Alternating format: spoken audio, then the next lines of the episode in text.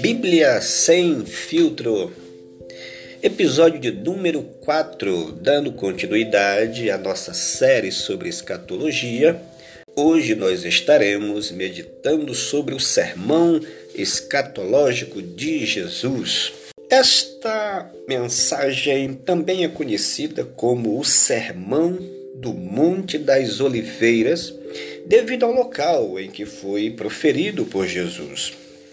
Este sermão pode ser encontrado nos evangelhos de Mateus, capítulo 24, Marcos, capítulo 13 e Lucas, capítulo 21, e algumas referências no capítulo 17. Para muitos estudiosos, o sermão escatológico de Jesus é principalmente o relato do Evangelho de Marcos. É como um pequeno apocalipse a verdade é que qualquer estudo escatológico que seja coerente com as Escrituras obrigatoriamente precisa considerar o sermão de Jesus. De forma resumida, vamos analisar esse importante sermão. Primeiro, pelas diferentes interpretações. Para muitos, esse sermão não é nada fácil, isso devido à variedade de eventos descritos e o período que as profecias de Jesus abrangem. Algumas com dupla ou até tripla referência, dependendo do tipo de interpretação. Basicamente, existem cerca de cinco interpretações mais aceitas ou mais discutidas a primeira é que todo sermão trata da destruição de Jerusalém em 70 depois de Cristo. Portanto, já se cumpriu totalmente. Essa é a primeira linha. E a segunda informa que todo sermão trata da destruição de Jerusalém e do início da igreja no dia de Pentecoste. Portanto, tudo já foi cumprido, restando apenas a consumação da pregação do evangelho no mundo. Aí nós temos uma terceira linha de interpretação, que é a maior parte do sermão se refere à destruição de Jerusalém, que já se cumpriu, porém, a última parte se refere à segunda vinda de Cristo, que ainda se cumprirá. E aí nós temos uma quarta interpretação, que trata que todo sermão envolve a segunda vinda de Cristo e o julgamento final. Portanto, nada se cumpriu. E aí nós temos uma quinta interpretação, que o sermão compreende o período desde a primeira vinda de Cristo, referindo-se à destruição de Jerusalém até a segunda vinda, no fim dos tempos, com o julgamento do mundo. Dentro da teologia reformada, a última interpretação é considerada a mais coerente biblicamente. Para analisarmos o conteúdo dessa mensagem, vamos utilizar o texto presente no Evangelho de Marcos, no capítulo 13, pois ele apresenta uma organização mais clara para o nosso entendimento. Mateus 24 e Lucas 21 é importantíssima para um estudo mais profundo, pois, juntamente com Marcos 13, eles se complementam. Primeiramente, vamos considerar que esse sermão abrange desde a primeira vinda de Cristo com sua morte e ressurreição até a sua segunda vinda. Logo, vamos dividi-lo em três períodos que são abordados nos relatos de Jesus. O período inicial que vai desde sua primeira vinda até a destruição de Jerusalém e do templo na década de 70 depois de Cristo. O segundo período, chamado de princípio das dores, que abrange desde a destruição de Jerusalém até o início da grande tribulação. E o terceiro período, conhecido como a Grande Tribulação, que terminará na segunda vinda de Cristo e o julgamento do mundo. Embora alguns versículos existam profecias que se referem a dois períodos diferentes, podemos fazer um esboço do sermão escatológico de Jesus, Marcos capítulo 13, da seguinte forma: Primeiro, Marcos 13, versículos 1 a 4 a destruição de Jerusalém e do templo em 70 depois de Cristo. Segundo, Marcos 13, versículos 5 ao 13, o princípio das dores. E Marcos 13, versículos 14 a 23, a grande tribulação e a destruição de Jerusalém como tipificação dela. E em Marcos 13, versículos 24 a 27, a segunda vinda de Cristo e o julgamento final. E, finalmente, Marcos 13, versículos 28 ao 37, exortação à vigilância. Mesmo dividindo o sermão da forma apresentada acima, existem referências à destruição de Jerusalém e do templo em outras sessões principalmente em profecias de duplo cumprimento, ou seja, Jesus também usou a destruição de Jerusalém para tipificar os momentos associados à sua segunda vinda. Podemos pontuar esse evento da seguinte forma: primeiro, Jerusalém será sitiada. Esse cenário era bastante improvável para qualquer habitante da época, porque se tratava de um momento de grande paz, com o Império Romano garantindo a tranquilidade. Segundo, Jerusalém seria destruída, a cidade seria queimada e sua população dizimada. Esse evento seria o juízo de Deus sobre aquela geração. Após poucos mais de três anos de cerco, o exército romano invadiu Jerusalém e a destruiu. Estima-se que mais de 600 mil judeus foram massacrados. Aí temos o terceiro ponto, que é o templo seria destruído.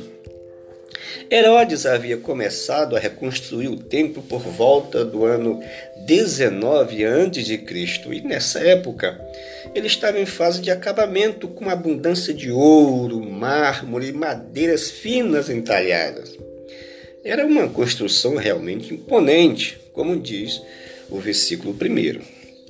Mas Jesus afirmou: não ficará pedra sobre pedra. Tal como já havia acontecido aproximadamente 153 anos antes de Cristo, ou seja, no ano 153 a.C., com Antíoco Epifânio, mais uma vez o templo seria profanado e destruído. Até hoje existe em Roma o Arco de Tito, erguido pelos romanos para comemorar esse evento, onde é retratado em ilustrações o templo sendo saqueado. Finalmente, a dispersão os sobreviventes desse momento terrível seriam espalhados pelo mundo todo e ficariam dispersos. Então Jesus relatou os acontecimentos que caracterizariam o princípio das dores da seguinte forma: Número 1, um, falsos profetas e falsos cristos. Apareceriam muitos que iriam falar em nome de Cristo, quando não afirmariam ser eles próprios o Messias, conseguindo enganar a muitos. A mensagem principal desses impostores será que o fim do mundo chegou. Essas pessoas começaram a aparecer desde a época dos apóstolos e perduram por toda a história do, do cristianismo. Segundo, Jesus destacou guerras e desastres naturais. Depois que Jesus disse que haveria guerras entre as nações, sempre em algum lugar do mundo houve uma guerra.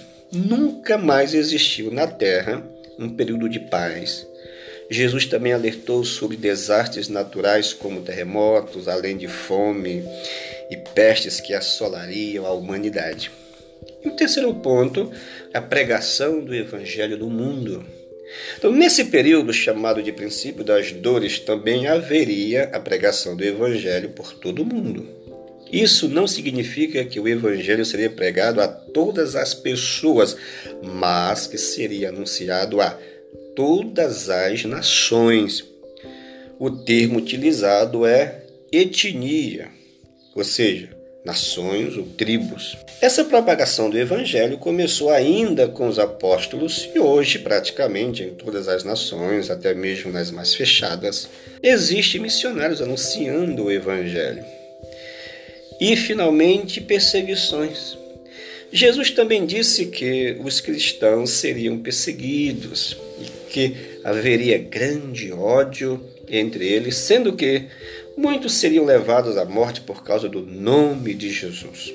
Tais perseguições poderiam ser tão intensas que os próprios familiares ficariam uns contra os outros e entregariam quem confessa o nome de Jesus. O interessante é que, mesmo com todas essas coisas, Jesus alertou que ainda não seria o fim.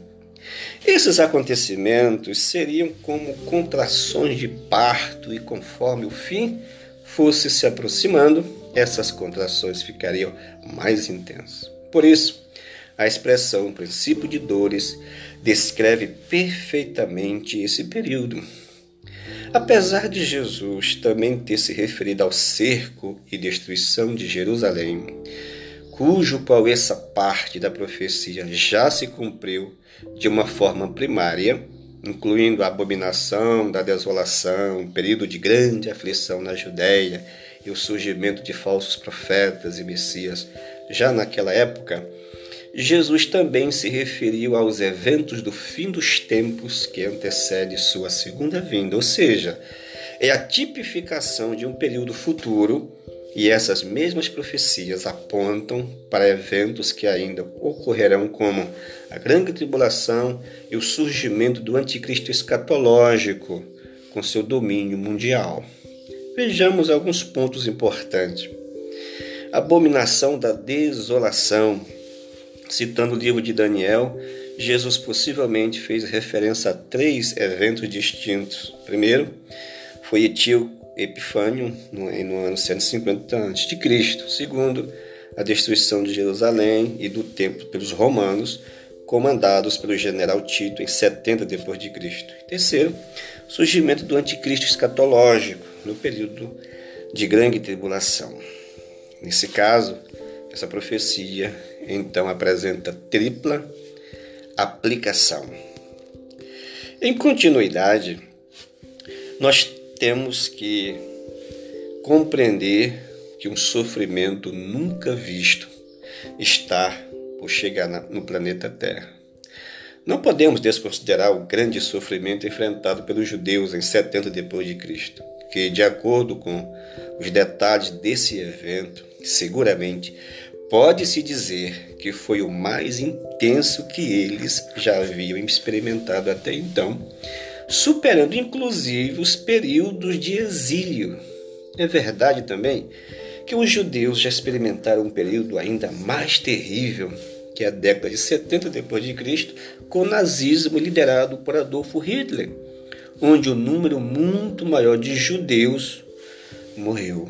Isso serve para nos mostrar que, embora a destruição de Jerusalém tenha sido um período muito difícil, apenas tipifica um período futuro imaginavelmente pior, no caso, o período final da presente era, a grande tribulação.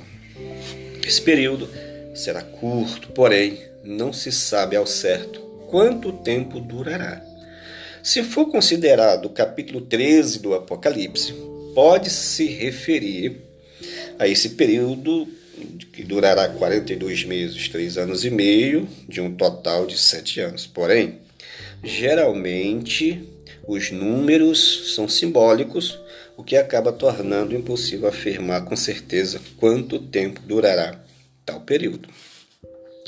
Embora exista um entendimento entre muitos cristãos de que a igreja não passará por esse período, uma leitura natural do sermão escatológico parece apontar o contrário e essa interpretação tem sido defendida tradicionalmente dentro do cristianismo histórico.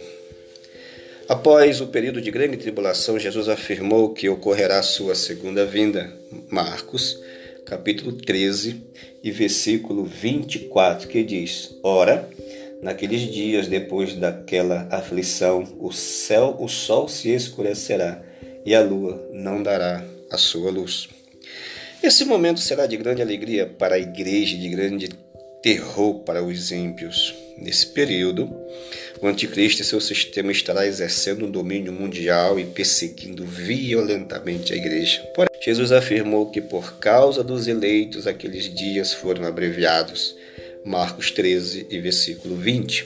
O apóstolo Paulo descreveu o fim do período de grande tribulação com Cristo, matando o anticristo com o sopro de sua boca. Segundo as Tessalonicenses, capítulo 2 e versículo 8. Para concluir, podemos citar as palavras do apóstolo Pedro, que esteve presente no momento em que Jesus pronunciou o sermão escatológico e escutou com seus próprios ouvidos tais palavras. Em sua segunda epístola, no capítulo 3, ele interpretou exatamente o que Jesus falou e testificou que Cristo em breve voltará. Diz o texto: O dia do Senhor, porém, virá como ladrão. Os céus desaparecerão com um grande estrondo, os elementos serão desfeitos pelo calor, e a terra e tudo o que nela há será desnudada. Visto que tudo será assim desfeito, que tipo de pessoas é necessário que vocês sejam? Vivam de maneira santa e piedosa, esperando o dia de Deus e apressando a sua vinda. Naquele dia, os céus serão desfeitos pelo fogo e os elementos se derreterão pelo calor. Todavia, de acordo com sua promessa, esperamos novos céus e nova terra, onde habita a justiça. 2 Pedro capítulo 3, versículos 10 ao 13. Boa reflexão, Deus te abençoe. Até o próximo episódio, em nome de Jesus.